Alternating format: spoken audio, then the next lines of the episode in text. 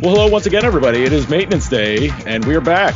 And it's a it's a beautiful thing because the, the Sabres are home, so that means we we don't have to stay up till all God's hours of the night to watch watch them play on the West Coast. Thank goodness it's over, and thank goodness uh, my co-host Lance Lysowski is back from the West Coast and marginally recovered from jet lag, I guess. Right, Lance? Yeah, it didn't took a couple of days, but back at it. Um, it's always weird, couple three different time zones in a week, but hey, glad to get the, the longest trip of the season out of the way first, and uh, the the rest of them we'll see much see much quicker, right? Yeah, but yeah, I was. It, it, they better, I, I guess. I mean, there's only one other really long one, and that's in it's right before Christmas when they go to Colorado, Arizona, and Vegas, right? Not the yeah, the California one's longer in February, oh. but that that seems like a year away at this point. You know, the, with all the games whole, that we have between now and then. It's like that's a whole All Star game away from anything happening, but uh, but you know, Lance may have been jet lagged for a couple days, and so the, so might have the Sabres, I guess, because uh, well, I don't know they might have been jet lagged before they left Seattle, given uh, how that how that game played out, and then the uh, the return affair at home uh, somehow uh, two days later after playing in Seattle, which is weird. Uh, you know, lose a tough one in Montreal, but things started taking a very ugly turn on Saturday night against Chicago, but uh, things turned out to be in the correct W column for them uh, then. So uh, it's a very kind of roller coaster week.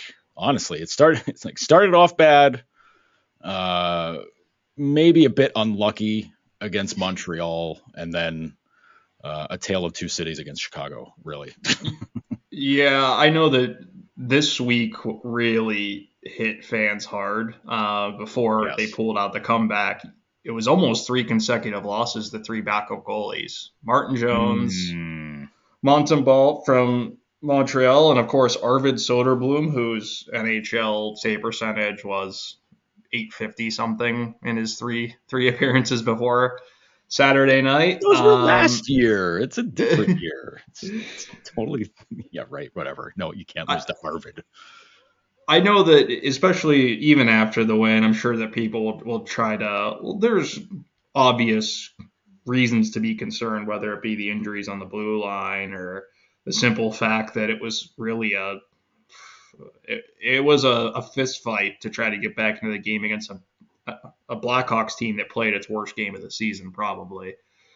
Yeah. Uh, but hey, Joe, they had on a night where a lot of things went wrong they were cre- you know they got shots on goal. That's two consecutive games with 45 on net. That's something that you know even in those games they were winning, they weren't getting enough opportunities, enough shots. Now the quality isn't quite there yet. They need to start getting to the slot more and start earning better chances. But you know all the the line changes that Don Granato made in the third period, hey, it worked and some some redemption along the way for, for, certain with some of the players that ended up contributing to that win over over the Canadian or sorry over the Blackhawks. Yeah, it, you know a different original six team that's it's been pretty putrid on uh, with the roster. Uh, yeah, it was boy. I, we we love Twitter. Let's. I mean, we love. I don't. well, okay, it's it's a very love hate relationship with Twitter. It's probably going to become more hate as time goes on uh, given who the new owner is. But uh, there's my hot take for the week. Look out! Uh, it's, it's a it's a scorcher, but um, it but we enjoy it because it gives us a peek into the psyche of of the fans, and you know sometimes they you know, your psyche is thrown directly into our faces on Twitter, and sometimes we just see it. Uh, but what was very noticeable, uh, and I think it's very it was very noticeable for all of us that cover the team, uh, was that you guys don't like Casey Mittelstadt and you're really upset with Victor Olofsson you're kind of over both of them. And boy, oh boy, who played it? Who played a really awesome game against the Chicago Blackhawks? But Casey Mittelstadt and Victor Olofsson, who uh, keyed up two unbelievable goals, uh, including the game winner, which was Casey winning key faceoffs, even though they didn't win many faceoffs during the game, and then uh, Olofsson getting to unleash his his bomb shot a couple of times for you know once for well a couple times for a goal early in the regulation, one that counted, and then again in overtime where oh boy, man, it's it, it was it was finally like a, a, good look at the the victor of old, at least with the offensive work. Yeah, you know, it shows that he's healthy. Um, you know, when he was off to a slow start, you didn't know what was going on, right? You know, is there something physically going on? Because even at five on five, he was better than than that last season. But mm-hmm. you know, who knows? I think some guys we've seen it across the league are impacted more by the the early season games and others, right? It's a little bit more difficult to get into a rhythm, especially when your line mates are changing in and out. Victor was started on the top line, moved down, but the shots there, they had just a much and you know credit to Don Granato, Matt Ellis for changing the personnel in the power play. I know that fans mm-hmm. were losing their patience because they wanted that to happen a few games earlier, but I think the changes that they made really helped not only the first unit but the second, created opportunities for Olofsson. And when Dahlin's able to run the top it like he he did in overtime like that, good luck, good luck yeah. covering everybody. You know, and you know Jonathan Toews commits the penalty that gives the Sabres that power play, which that was a head scratcher decision by him. Um, yeah. And hey, like Mittelstadt, I understand. Like there's frustration from the fan base because he hasn't developed into the player they want him to yet. Um, you know, the injuries, his development, of course, was botched by the previous regime in a few different ways. But you know, he's he's got six points in eight games, Joe. He's by above and beyond this team's best face guy in the faceoff dot right now. He's winning over 50 52 percent of his faceoffs, which isn't a small thing. He's out there at the start of overtime to win that draw, wins it, and who knows what happens if they lose that? You know, it's all about possession yeah. and overtime. And he's finding ways to contribute. And I know that there was a lot of frustration in Seattle because of the offside, and I'm sure that he is even more pissed off at himself than oh, any of the fans could have possibly been uh, at him. So mm-hmm. a mistake that he's got to learn from, and everybody else on that team has to learn from. But that's you know what? That's the, the type of situation where it would have been repeated in previous years. Like. I remember Evan Rodrigues was notorious for skating so slow to the bench where that stuff happen like would happen m- yeah. much more often under previous teams, whereas now it's it's more of a blip on the radar than anything. You know, it, it's Rasmus Asplund doesn't deserve to be scratched. Um, no. Totally agree with all the the takes on that one. Not even going to call them takes. It's it's a simple fact. You look at all the the mm-hmm. advanced stats, the ice, you know, the eye test, if that's what you want to call it he's their best defensive forward. And when you're down three of your top six defensemen, it's tough sitting that guy. Just the Joe, I, it's not an easy situation. Who do you sit, right? Who do you sit? Right. Yeah, that's. I mean that that's the spot they're in, and I don't. I, am not gonna keep. I, I, well, maybe I will keep harping on it. I don't want to. I don't want to make a promise I can't follow through on here, but I don't want to keep harping on uh, Alex Tuch telling us. I think it was after was it after the Florida game? I think it was, yes. Yeah, where he says, you know, we have 14 forwards in here that can that can play anywhere in the lineup. And it's like, okay, all right, sure. I mean, sure. I mean, you, technically true. I mean, you know, yeah, you can you can put Riley Sheahan on the first line if you want to. Like, you can do that, and you know, he can play there. But you don't want to. I mean, that, that's the thing with it. But um, but it's but they've got it, it's it's the part of the equation that we were we, we we wondered about basically from the beginning of camp and even until now that you have a lot of young guys who need the ice time to help them develop and giving them that ice time in the AHL is kind of pointless. Maybe it'll be necessary for some guys, but but it's mostly pointless because you know they've already they already they already got you know you know A's across the board in the A, and you need to play them at the NHL level to get them acclimated, to get them playing better, to get them to know where their level of play has to be, and guys are going to have to sit, and it's just when it's Asplund, who is such a good defensive forward, who you know he's much different from you know say Girgensons, who's you know all, you could also say is a defensive forward, and even Okposo, who's very reliable defensively what Asplund does is very different because whenever he's on the ice, now I know the fancy stats don't really, you know, bear this out right now, but when he's on the ice, the other team doesn't really get to take too many shots. Yeah, and the Sabres, Sabres haven't allowed a goal in, at five on five with Asplund on the ice this season. He can huh. play and he can play in late game situations. He hasn't been as sharp with the puck. Um, you know, the net empty, I believe it was in Edmonton. He iced just a bad icing call. Like, and these are nitpicking situations. That's not something that's getting scratched. It, this is the situation they're in right now. Hinostroza has been playing well. They don't want to take him out quite yet. You're not going to sit Girgensons or, or Okposo. You saw Saturday night why Okposo is not going to sit. He's he's just too mm-hmm. valuable.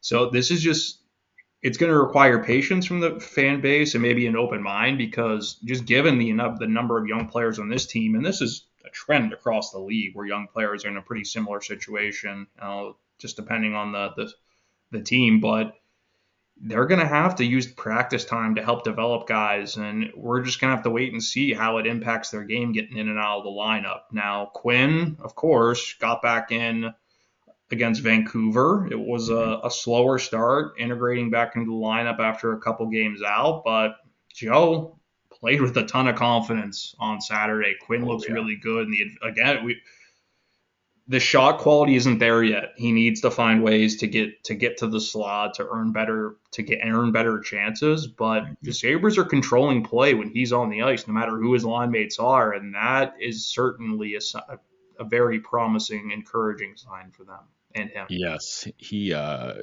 looking over his you know, the the numbers, the possession numbers, the expected goal numbers, uh, outstanding. Uh, 58.7% Corsi for, uh, 65.7 expected goals. I mean, geez, that's that's silly good.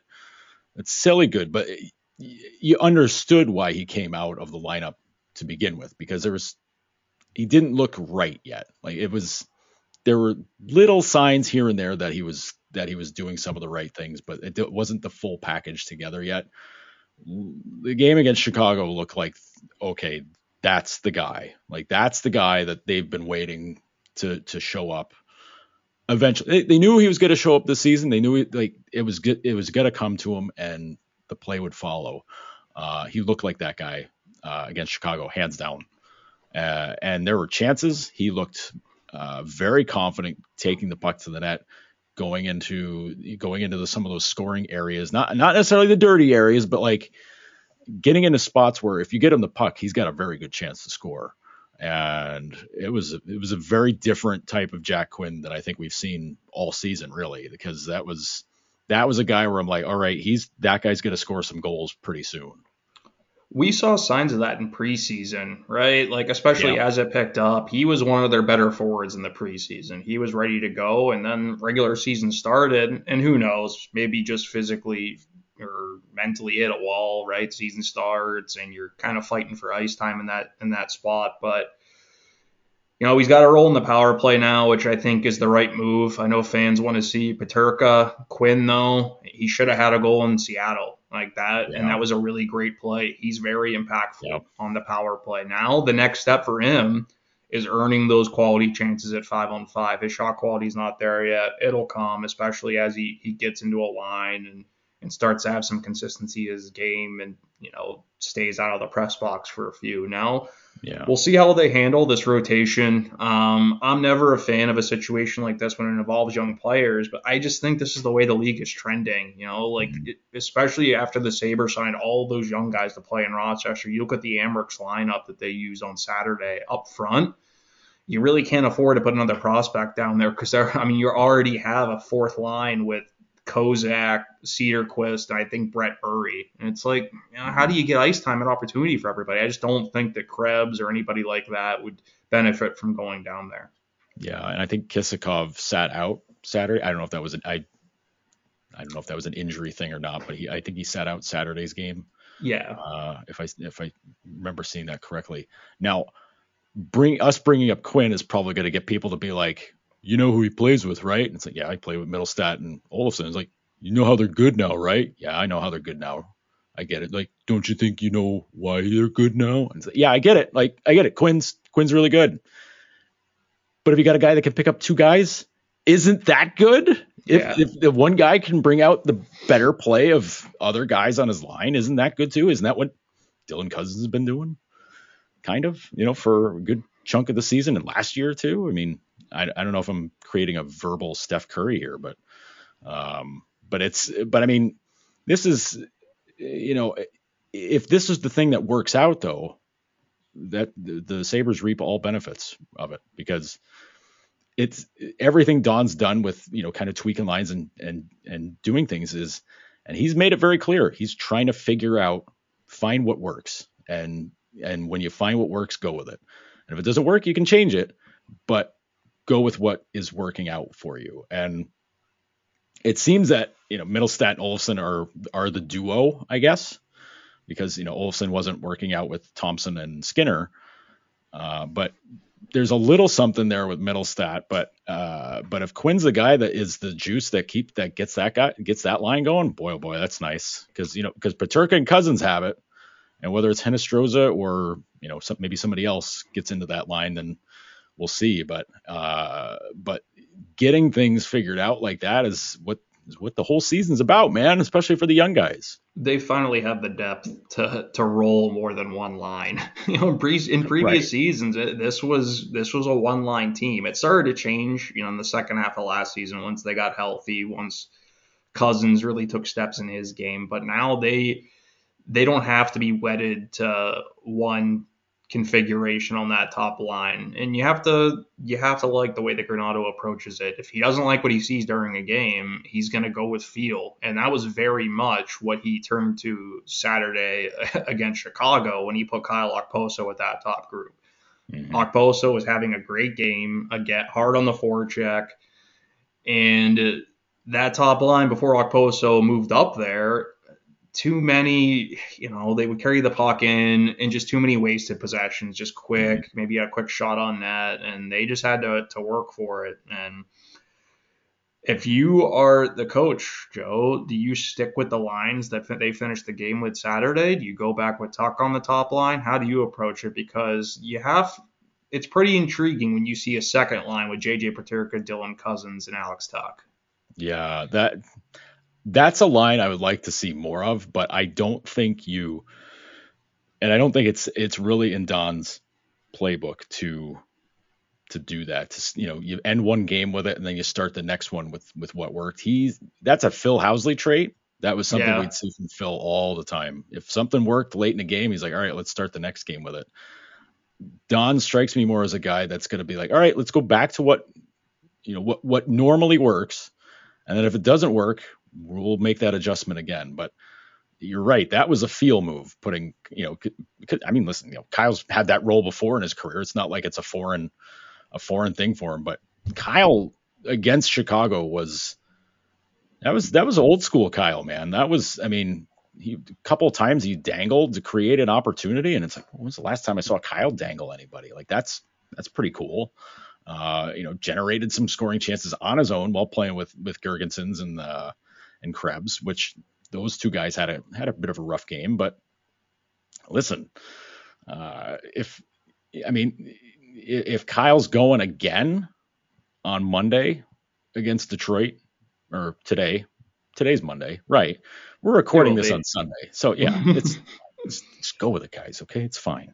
Uh, but you know, but if Kyle's going again, I don't see why you why you wouldn't do that, except you know Tuch's going to come back with a better game. Like that that's the main thing is that you know, I don't expect Tuch to have two stinkers in a row or two rough games. I can't call it a stinker. It just wasn't wasn't the normal Tuch that we're used to seeing.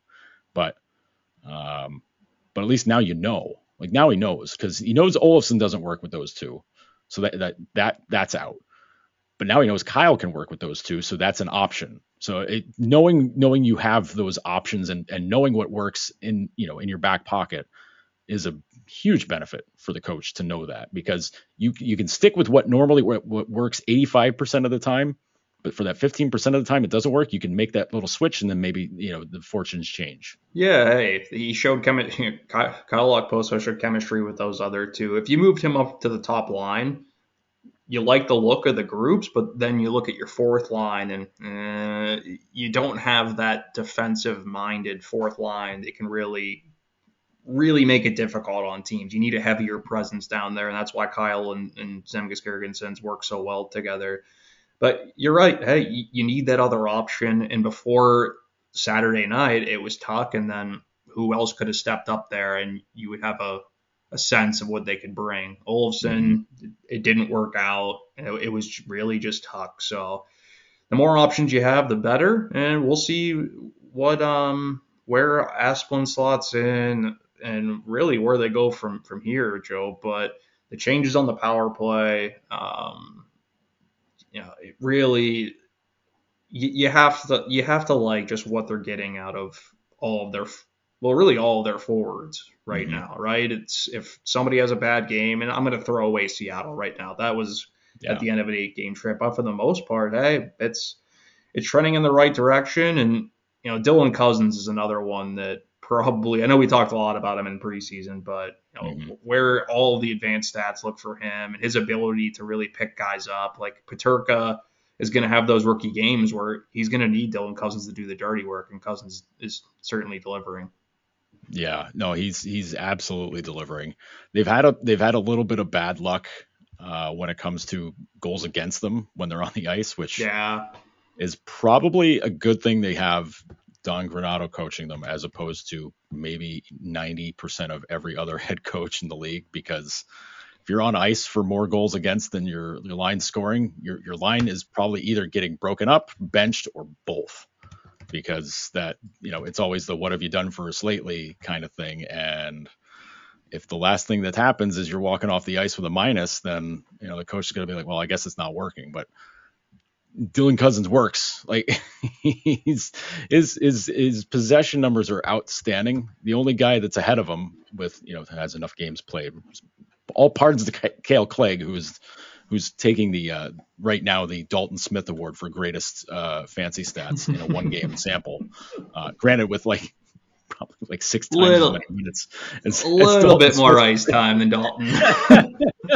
but like, but I mean, Quinn's the only guy ahead of him in the possession stats at five and five, and Cozens is number two. Dahlin's three. Like eh, that all checks out. That all makes every bit of sense possible.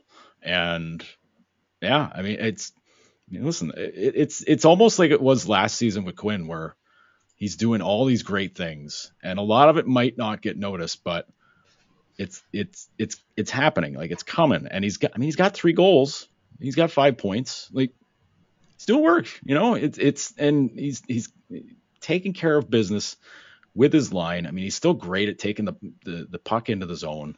It, it all the things that he does well are he's doing a little bit better this season. Yeah, and deserves and probably deserves even more offensive output. I mean, he had the short here and that short-handed breakaway against Chicago, Oy. and the ice looked terrible last night, so he fumbled the puck. Yeah, like I just the I, I don't know if it was because of Kevin Hart. Kevin Hart was in town on Friday, right? And so they covered the ice. Like the ice did not look good for the first couple periods of that game. It was no. it was on both sides where there were a couple of plays like that. Um, yeah. but yeah, I mean with the Zamboni doors is not helpful either. Like what Cozens? yeah, good point. What what Cozens is doing at special teams too? Like he's just adding different layers to his game. Where I think the the breakout is is inevitable for him. Where it's just going to start becoming easier and easier. But uh, they have to feel really good with where his game is at. And Joe Saturday was a big one for Tage Thompson. Mm-hmm. Signed the $70 million extension. Uh, a lot of pressure to repeat what he did last season. Started a little slow in terms of goals. The chances were there, though. He earned, I think in Calgary, he had a couple of breakaways where he missed the net. I know there was another one in Edmonton, right? Like, you could just tell he was gripping the stick a little bit. Um, Don Granato acknowledged as much. Talked to Thompson again before the game on Saturday, and look mm-hmm. what Tage was able to do. Um, fought through it and finished a couple of really, really good chances that were created by his line mates. Yeah, and it was it wasn't the normal Tage Thompson goals with a you know a snipe from from maybe the half wall or the circle or you know right you know right in the middle of the slot, just you know snapping one off and and beating the goalie. This was Tage Thompson I guess it was the Tage Thompson that past coaches thought would be the Tage Thompson, the guy who's gonna who's gonna you know get around people down low and score score those goals and you know right in front of the net, using his size to get around. Now, the first goal he used, kind of used his size on. The second goal was him slipping back door and Jeff Skinner making an unbelievable pass to find him for I mean, it was a tap in when it when it got to Thompson. But that's uh but like I mean listen, if you're if he's causing defenses to have to get a you know to have to like chase him around the zone, it's kind of nice. It's kind of a nice bonus to have, but he uh I mean yeah, he's he had been stressing. He had been stressing pretty hard about not scoring. I mean, listen, how how do you not stress after signing that contract? Like that's just natural. Um but I mean, hey, I, listen, maybe it maybe it was those my birthday's coming powers that that showed up for Tage because because I mean, it was uh that was a very inspired performance in the third period. That was a that was that was him and that group saying like we are not losing to these guys because these guys friggin' stink out loud. We are not losing to them, especially when Pat, you know, Pat Pat Kane's got his, you know, half his crew from South Buffalo hanging out watching them, and yeah, it's uh, that was that was some very cool stuff. And Kyle Okposo complimented as well after the game. He goes, "It's nice to see the big guy score some goals within six inches of the net." Yeah, and not to oversimplify it, it was just one of those nights where your top guys need to be your top guys. Mm-hmm. Well, when when the goals are difficult to come by, you need someone who's going to get you not an easy one, but it's going it's going somebody you can count on, right? And right. when you're paying Tage Thompson, Jeff Skinner, and hey, hey, Kyle Okposo as well, you know, when you're making that much money and you're you're in prominent roles in the team, whether it be on the ice or off of it, your teammates need you to step up because it was one of those games where I thought it was going to get away from them. After that, after Chicago pulled ahead by two, and Soderblom was just he was just having one of those great. games, right? You see it from goalies. Yeah. He was playing great. No zero rebounds allowed. His glove hand was just spectacular. He was just just snatching every puck out of the air that came toward them. They found a way though, right? They found a way, and uh, it all started with that top line. What do you think about Jeff Skinner, Joe? Because I know that it's only inevitable once we start hearing fans with the lack of goal scoring um, raise issue with that. Because you see the plays that he made in the third period last night, where of course he doesn't he doesn't get the goal, but he did right. a lot of that dirty work and gets two assists in the third period. Uh, before I mention Skinner, I just want to say Arvid Arvid Soderblom kind of putting the glove out there a few times early. I was I was very surprised he wasn't run at some point, just or jostled by somebody from Buffalo at some point because guys really love it when goalies snatch it and then kind of hold it up there for you to see. They that nothing will cheese guys off faster than that. But uh, um, but with Skinner, I mean, listen, it it's natural. As soon as as soon as the spotlight moves off of one guy who isn't scoring, it goes immediately to the next guy in line. And Skinner, I mean, spotlight was kind of half on him already. You know, the the goal against Montreal kind of cooled it off a little bit because he's streaky. Because he gets one, you figure, well, well, I mean, I figure anyways, there's going to be a bunch to follow. But uh, but last night, being an assist guy, I mean, yeah, you're paying him to score goals. You know what assists are though? They're goals for somebody else. Like that's it's still offense being generated for your team. So I'm I'm okay with it. If he turns into Joe Thornton, where he's you know scoring 10 goals and you know putting up 70 assists, well, I, I guess that'll be fine. But um, but I mean, listen, I the goals are going to come for him. He's shooting five percent right now. One one out of 20 of his shots this season have gone in. So it's not going to be five percent all year. If it was, that's the that would be the worst season he's ever had percentage wise. So I'm not sweating him out at all. The chances are going to come. There's been a little bit of weird, uh, not like not like having the yips, but just a little bit of like a little bit of Tommy Boy hockey where he gets the puck and he's got like a one on one and he's kind of like, uh, what do I do? What do I do? I don't know what I'm gonna do here. I'm gonna you know turn my back to him, maybe fake him out, maybe do this, and then you know the puck hops off his stick or gets poked away or or you know everybody the D catches up to him. So um, but I'm not sweating Skinner yet. Like, I'm just, I'm just not. I just we, we've seen we know he's an established. This should all be established knowledge by now what he what he's like.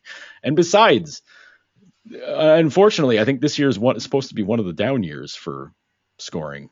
Well, I mean, he made up for two years of not scoring last year, but um, but if you go by the pattern, I think that would make it make this year to be the down year. But I don't. No, I'm not no, you can't get me to you can't get me to start a witch hunt for Jeff Skinner right now. the shot quality is there. Uh, ranks ranks third on the team in individual shot quality at five on five. He has 16 shots on goal at five on five. Joe, 0 mm-hmm. goals at five on five. That is not going to continue.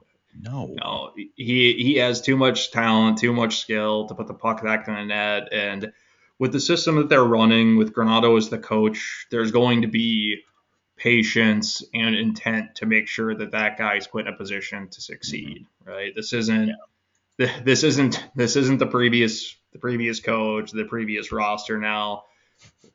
Who's now it is very. I'm not even gonna mention it. I'm gonna try to get. I'm gonna try to get through the episode, Joe. That is my. Listen, we, we my have, Halloween we have principles to stick to. Okay, we. Oh, you had to do it, didn't you? yeah, you just had to do it.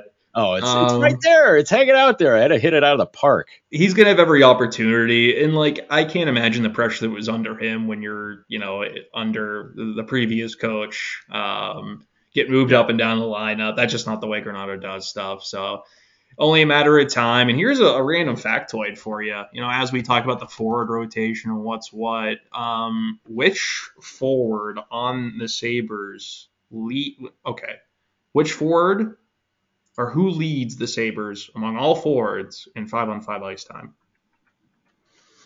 Five on five ice time? Yes, sir. See, I have my natural stat trick tab right there, and I'm not looking at it right Don't now. Don't do it. At least I'm not. No, I'm not going to. And I'm glad the the little one window that when you hover over the tab isn't big enough to read it. Uh, forward. Hmm five on five. This isn't even a topic. It's just honestly a random factoid because I I was surprised when I saw it as well. Uh, I'm just checking down the list of guys that have that have played every game. It's it's got to be it's got it. Is it Olofsson? It's JJ Peterka. What? He leads he leads all Sabres forwards in five on five ice time. Wow. Yeah. Wow. Yeah. I mean, he doesn't have a role in the power play, so they're clearly making there's an intent there to keep him involved. But when you look at individual high danger chances for, he ranks fourth on the team. He's only behind Thompson, Skinner, and Cozens. So he continues to produce, and um, going to be tough to take that kid out of the lineup with the way that he's playing. Even on those down nights, right? Like he is making the type of plays that are drawing attention. He's going to learn what he can get away with and what he can't. There were a couple of passing like passing plays against Chicago where he he forced things, leads to a turnover, which you're not going to get away with. You know, especially with you know Pittsburgh coming into town Wednesday, a pretty I would think upset Penguins team after the way their Western Canada trip went. Um, yeah, I again, like with Peterka and Cozens, that is just such a an interesting duo to monitor with their speed and you know it's and again you have so many options on who you could put on their right wing. Like even even like Okposo would would be an interesting little fit there, guy who can do the dirty yeah. work and create some space for those two guys. Yeah, and I mean, listen, I think I think Cozens is a guy that can just have chemistry with anybody. Yeah, uh, he's really, he's not not exactly like the Swiss Army knife, but I mean, we, we saw him get a uh, get a little peek on, with the first line. Uh, one of those games was it Florida? No, I don't think it was Florida. Maybe. Uh, it might have been. Yeah, it's. It, it, almost had to have been either that or Seattle, to be honest. Yeah. So Seattle yeah. was such a disaster. You know, that was yeah, just a mess. It, it, it was it, for any for a veteran team that's a burn the tape game, but for a team that young, it's like okay, here's everything that we did bad. Pay attention to it, file away in your mind. We're not going to watch any more video of it because I don't want to put the idea in your head that you know you that that's a way to play. But uh, but yeah, it's you. I, am struck by if because the Skinner you mentioned Skinner 16 shots at even strength without a goal. Yeah, he's a guy that only scores even strength usually in his career, and the one goal he has is on the power play. And you know, it's you know that's certainly something for him. You know, he's measured his whole career on goals. So you know, oh Joe, oh, yeah, no, don't do it. That's don't, right. Don't quote him. it's so it's one of the most insane quotes of. I mean, yeah, it was. It's just incredible. Like it was like a milestone goal, to, or it was his first one of that season. It's like, well, that's certainly something for him. Like, what, dude? Uh, come on. Tell us how you really feel. Yeah, right. Yikes. oh my Maybe god. Maybe don't throw your second highest paid player under the bus. That's not how the league works anymore. It's too late. He he did that by putting him on a line with Vlad Sobotka and Marcus Johansson. That's that was noted center. yeah. Yes. Marcus yeah. Johansson. I love I love Mojo, but he was not. He was he had stopped being a center in 2014. That's that's where that train stopped. That I think that's enough. I think that's enough bad Sabres history for right now. Let's get let's, let's do a deep dive on a random game from the 2019-20 season. Pull it out, Joe. What are the deep you know John Gil- John Gilmour on the back end.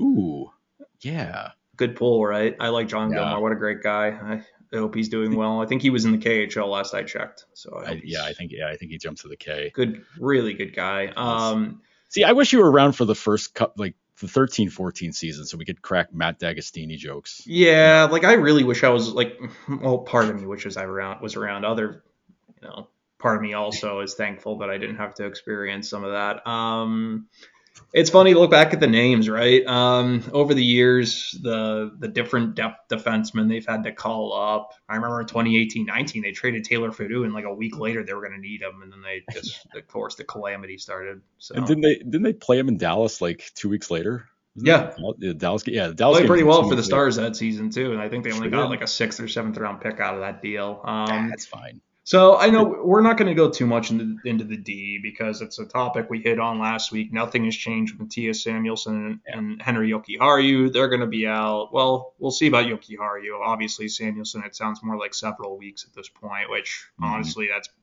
best case scenario considering what we all saw on the ice in Vancouver. 100%. But you look at so they brought up Kale Clague. They brought up Lawrence Pilut. Those two are in the lineup. Casey Fitzgerald, I I think is you know, he's had some really good moments. Um, mm-hmm. You know, I think that he's showing that he's a very valuable, like sixth, seventh guy who's going to rotate in the lineup. We'll see where his uh, his trajectory takes him, Joe. But you know, we talked about in camp and of course over the summer how this team addressed its need for defense depth. You know, with the guys on two-way deals. Suddenly, though, not only are they have injuries in the NHL, but Chase Priskie is is out in Rochester. You mm-hmm. got Peter Tischke, who's not on an NHL deal, but still, like it's it's a defenseman they lost. So Rochester brings back Brandon Davidson. Welcome home from Russia, Brandon. Yeah. And then uh yeah, Matt Bartkowski on on PTOs and so right now they only have th- two different guys they can call on who are on NHL deals in Rochester, Jeremy Davies and Oskari Laaksonen, which I don't see Laaksonen getting mm a call up anytime soon, Joe. So the Sabres chose not to to trade for Ethan Bear. We all know now it probably would have cost a, a mid round pick and a AHL player. Who knows who they, they would have wanted. Um, right.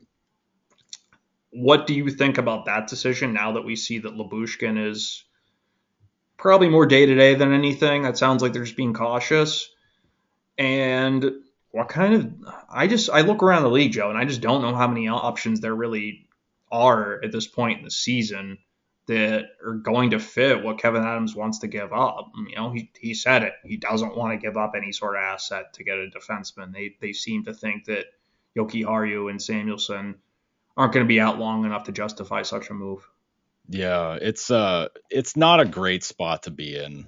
It's it it stinks honestly because I mean like you know what can you do? They they did everything they could to prepare for potential not uh, a potential injury outbreak. Uh, I don't think they, I don't think you intend for you can prepare for an injury outbreak at both levels of your teams, where some you know the guys that you think you can use in a call up situation, one of those guys goes down. Like you can't you can't properly prepare for that. I Nate, Nate Geary asked me that about that on on WGR on Saturday, and uh, I he's he's like, don't you think they should have you know maybe added another veteran defenseman? I was like, I don't know how many more you want them to add, honestly. Yeah. like you know, you sign Lyubushkin, you sign you know those three guys that you're intending to go to Rochester, but if you needed them in Buffalo in a pinch, that's great. But now it's a it's a bigger pinch, you know, with, with Samuelsson out, and then you know if Lyubushkin's out for, I mean, if it, if it's a nagging thing, I suspect he was playing through it uh, in Vancouver and Seattle. Yes. I, I don't I don't doubt that for a second. Um, but if it's just a you know if it's just a management kind of thing, then like you know okay, ride it out. Make sure he doesn't get it doesn't get it's not he can't be put in a situation where he gets hurt worse.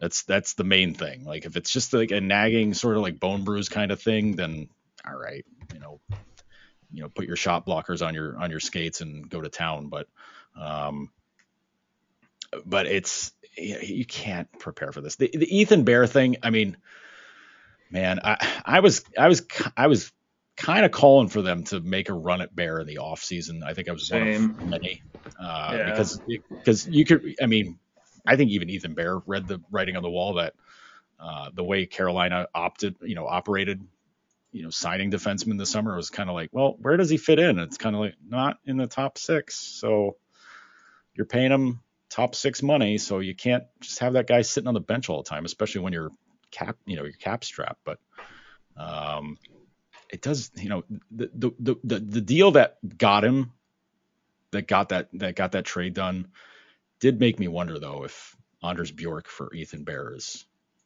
the is the move that works. But then eh, and people would probably be like, "Yeah, you make that trade right now." It's like, okay, cool, but you get a couple of guys hurt, you know, a couple forwards hurt, then who are you calling up from? Who are you calling up from Rochester? That's gonna that's gonna help out. You know, it's it's you know robbing, you know, was it robbing Peter to pay Paul? It's like one of those kind of things. You know, yeah. And, and once everybody's healthy, if you would have, let's say you acquire Ethan Bear, you're losing a defenseman on waivers. You're probably losing Casey right. Fitzgerald, unless you're keeping 13 forwards as opposed to 14, then you might lose Riley Sheahan or uh, mm-hmm. it's in, plus Joe if they if they didn't want to give up a player, which uh, who knows? I mean, it sounded like Kevyn Adams didn't want to give up anything. They are already at 43 contracts. The limit's mm-hmm. 50, but you want a good cushion there. You don't want to be too mm-hmm. close to 50. You know, you got to give yourself flexibility to acquire players at the deadline if you're in a position to it, it's just one of those many layers to the conversation. Uh, I I think they did a good job in the offseason, right? There was no way you could have planned to lose three out of your top six so soon, so early into the season. In addition to Chase Priskie's a guy that would be on this team right now. I think he would have been first call up, if not second. Right shot. The Pan, the Florida Panthers thought very highly of him, right? He was their essentially their seventh defenseman last season, and I think he would have fit really well. See when he comes back. I think that that's probably another piece to this. They think that okay, well Priskie's not going to be out for long. If we need another person, we can call him up. This team doesn't operate the same though without Samuelsson and Jokiharju. No matter who you trade for, I don't think that's going to fix what you lost there. Ethan Bear, I like the player, but he would have to come into a new system, new team new defense partner. Is he ready to play top four minutes? No, he's, he wouldn't be ready to play top four minutes. He probably wouldn't be for a while. So I'm not making that move quite. I wouldn't make that move quite yet. I, I just don't think that he's going to properly replace Jokiharju and Samuelsson. We saw this team is not nearly as deadly on the rush. They're not getting those rush chances as often without those two those two additional defensemen who can move the puck you know, very efficiently out of the out of the defensive zone. They win puck battles a lot more often. You know, I like I like Pilut, I like Clague. Those are good depth options, but there's there's obvious there's holes in their game that have them playing where they are at this point in their careers. Yeah, that's I mean that's the thing. You're not you're not gonna you're not filling holes with with guys that you're like okay yeah. we're good with this for a long time. Like, no, you're you're just not. You're looking for somebody it's it's the meme of sla- slapping a sticker over a you know a leak. You know, it's it's, it's you know there, there's there's a big old leak and you're just kind of like this will stop it, and you're just trying to hold it for a little while until guys come back. You mentioned the 50 contract thing, and that immediately got me over to Cap Friendly to, to look. And there's three teams who are at 50. One is the Toronto Maple Leafs, who the Sabres are probably never trading with. Uh, the second one is the Vegas Golden Knights, who I can't imagine they they would be excited to trade with the Sabres again. Although a lot of their guys are on ELCs and they don't have a lot of veteran depth on D, so yeah. forget that one. Then there's the Philadelphia Flyers.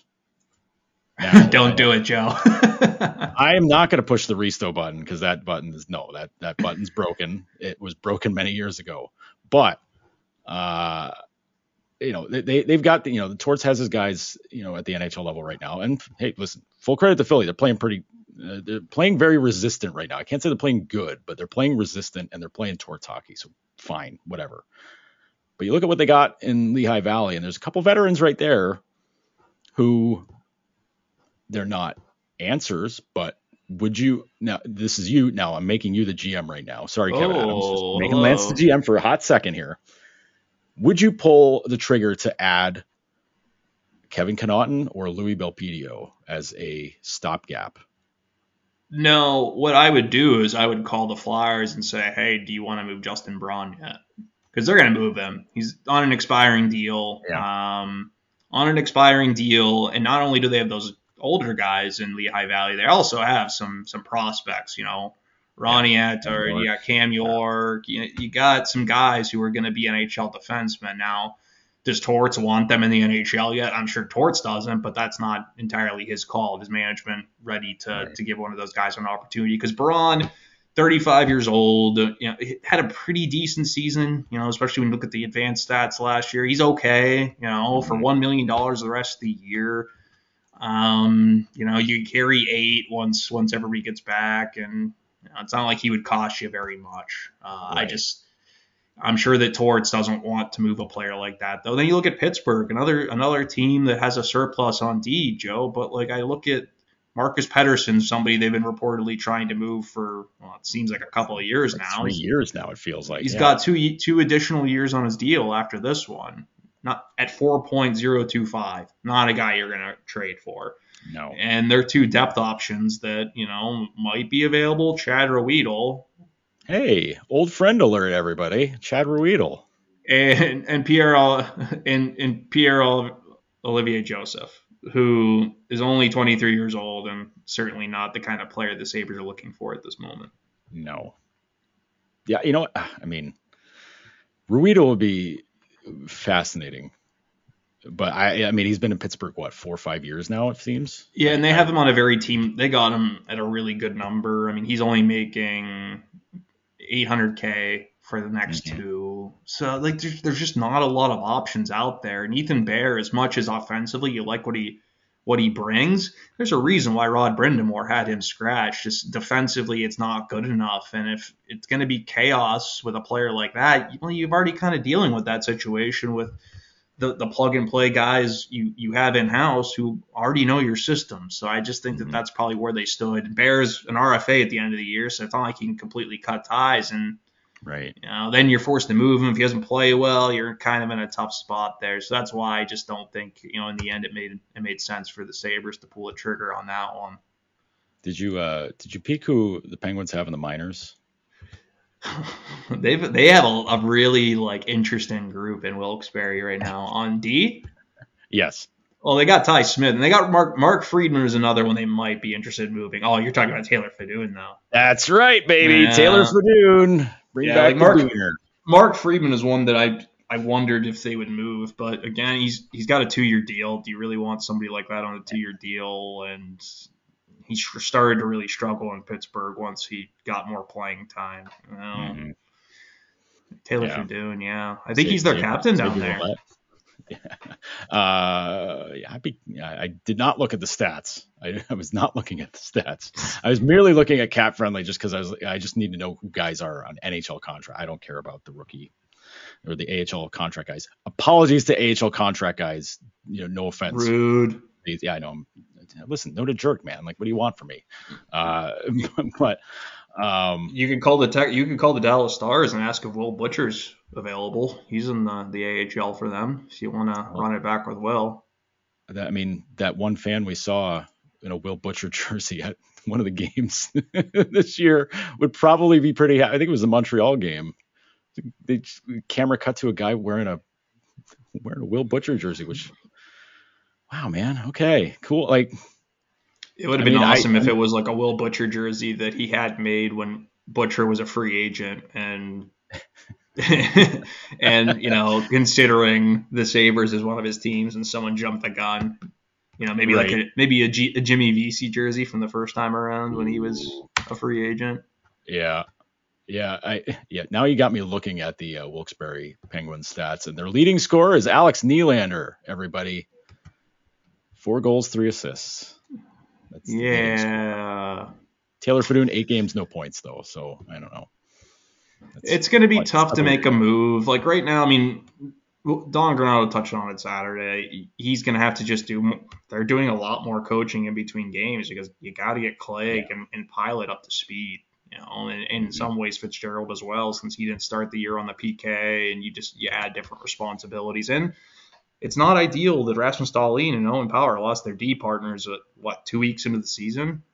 Yeah, yeah. Dahlin makes it look easy when he has a different partner, but with Owen Power, it's a much bigger adjustment. Yoki Jokiharju seemed to be a really nice stabilizer for him. Mm-hmm.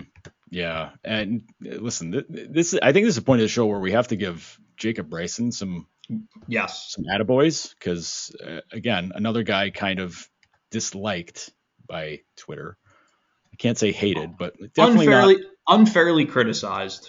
I think. Yeah, I, I think that I think that's a fair way to put it. But I mean, listen, is he gonna is he gonna be a Norris guy? No. Is he gonna be? Is he supposed to be a top four guy? No. Like that's it's not the role he's. This is not the role he was meant to be playing right now. It's just there in that spot, but he's doing okay. He, he's doing fine. I mean, he's again, he's on the ice for you know, he's been on the ice for most goals against. Uh, well, him and Power for most goals against at five and five. Okay, all right, you know, whatever. Okay, fine. Like it's, it's fine, but you know, his possession numbers are good. 53% Corsi for. I don't know what the what the heck's the uh, expected goals at. Come on. Bad eyes, bad eyes, bad eyes, bad eyes. 52 52.7. Okay. Like yeah. he's it's fine. It's it's probably yeah. above what you'd expect from him. So I I got no issues with Bryson, man. Like he's just he he had he doesn't have the tools that like any of the tools that really wow you. You know, he doesn't have like a big shot. He's not a big hitter. Just a really not, good skater, smart. Right. Good, really skater. good skater, smart player. Right. Like and there's there's roles for guys like that. I mean, that's why you got a nice you got a nice little contract. You know, a nice you know, nice raise in the off season because he can play well.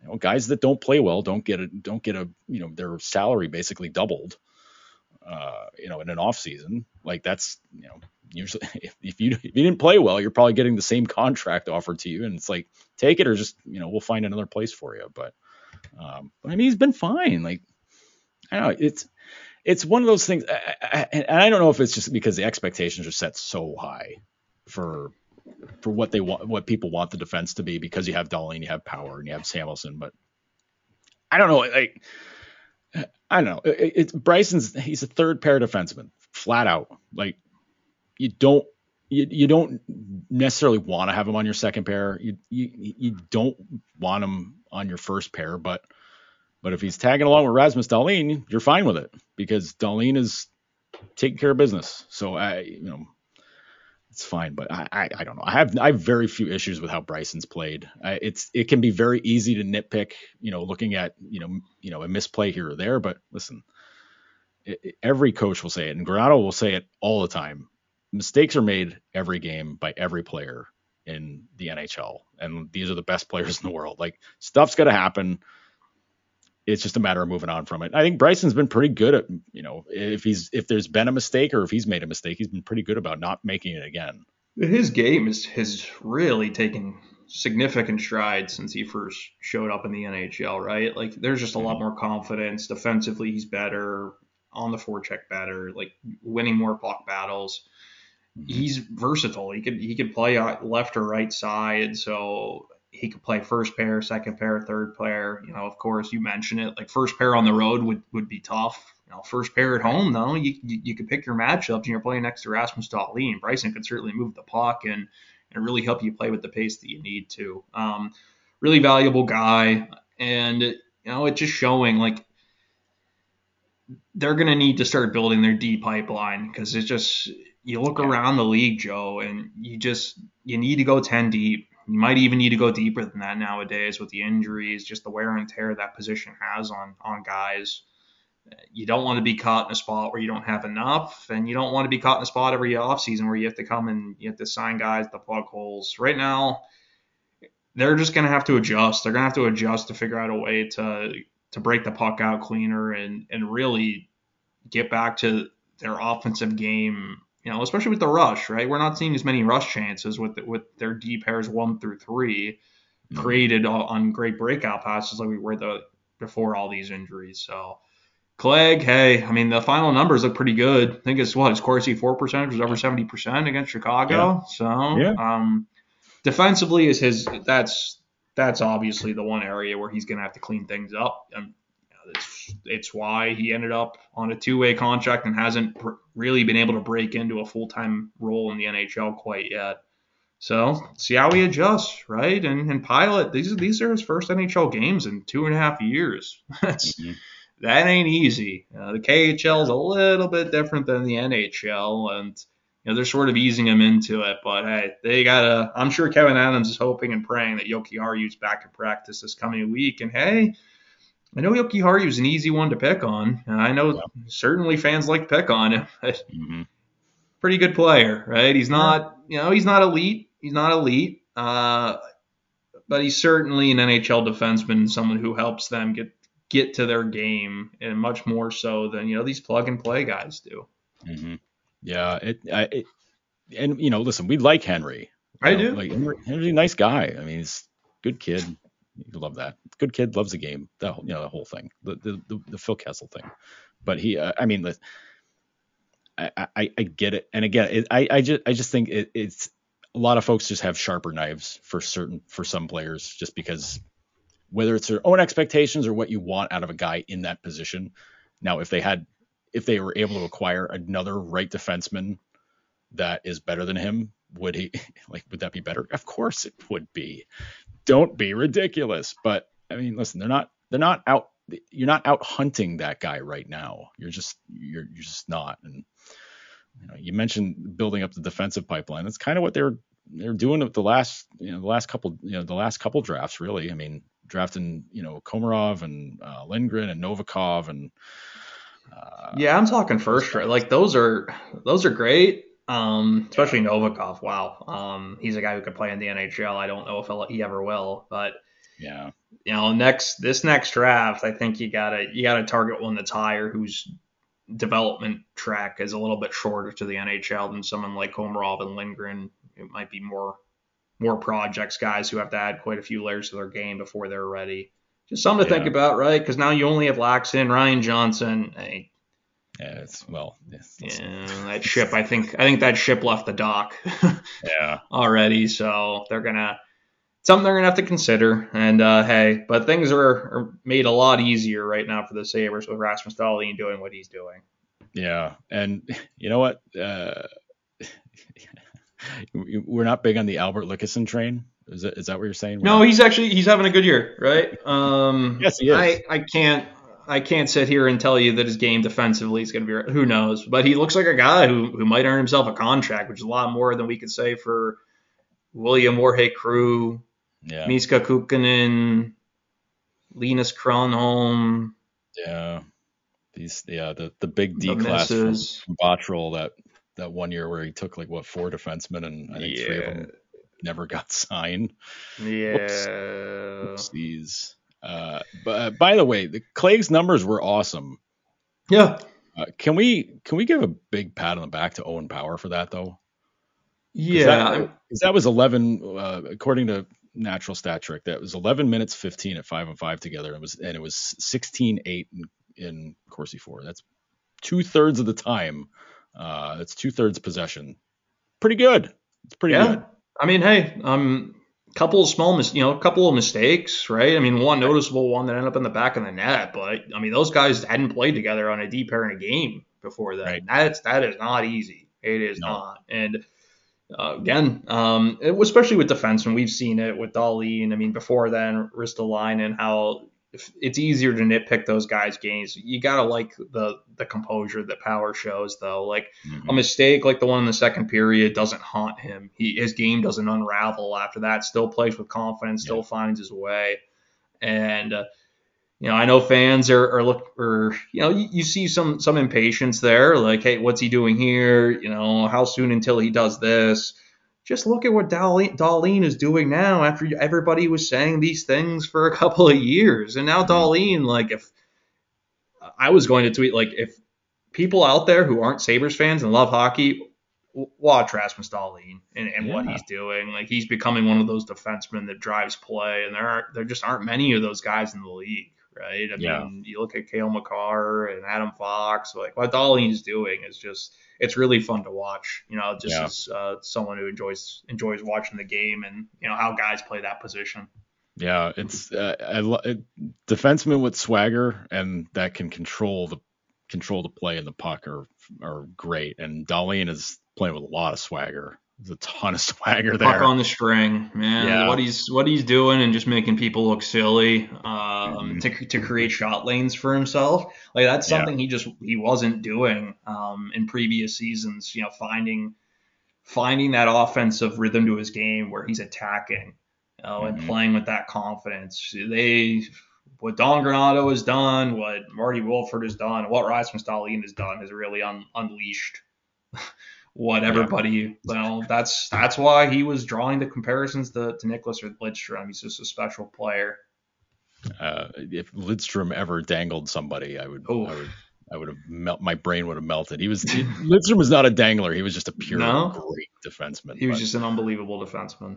Right, and yeah, and honestly, there was I mean, I probably shouldn't get into it. We're already basically at the end of the, at the end of the rope here, but um, but there, uh, but Dahlin played a little bit on the power on Olofsson's power play unit uh, against Montreal. I think it was against Montreal, and suddenly Olofsson was getting open on that at that circle to get some shots because Dahlin commands respect for his shot because he scored there from there what two three times already it's I don't know. Like I mean, it, that that coupled with what happened in the overtime against Chicago makes me wonder if you just go, you just go full ham, gunners on both sides. Let Dahlin let Dahlin be the conductor and just say just like whatever. Are you gonna scramble over to cover Olofsson, or you gonna scramble over to cover Thompson. Figure it out. Good luck. There, there have been moments where Dahlin's double shifted and been out there with both units because yep. nobody can can break apart PK coverage the, the, way that he can. Like Owen mm-hmm. Power is going to get to that point, but remember, I mean, he's only been on the power play for let's what 10 games of his NHL career. Yeah. He didn't start on the on the, the, power play when he when he first showed up and didn't really get those reps until late in the season, you know, last couple games of the season and now mm-hmm. we see him on the second unit. So he'll develop that part of his game. In the meantime, if you need Dahlin to play both, you, you see what he can do. And he could fool he could just create time and space for the guys on the flanks and mm-hmm. you know the next the next step once they have those those guys on the flanks firing shots and, and scoring goals creating opportunities you're going to start opening up you know, Cozens in the middle or, or Skinner in the middle. And I mean, they've got they've got a lot of potential in the power play and really it's all about retrievals and just making smart decisions. Now they got I think they have the, the right personnel in place that's going to make it at least get some more consistency yeah, um, I'm gonna make a bold prediction here that when oh. we record when we record next week for next week's episode, we're gonna be talking about the big steps Owen Powers made because there was a lot yeah. I really liked in the Chicago game, like much more aggressive offensively, much more eager to jump into the offensive play, like kind of t- you know skimming off of Dahlin's notebook and taking those taking some of those notes and using them. And I I, I feel like there's going to be a little bust out coming from him soon. And I'm, again, no hot take alarm? No? Okay. I'm predicting it's it, next week we're going to be talking a lot more about him.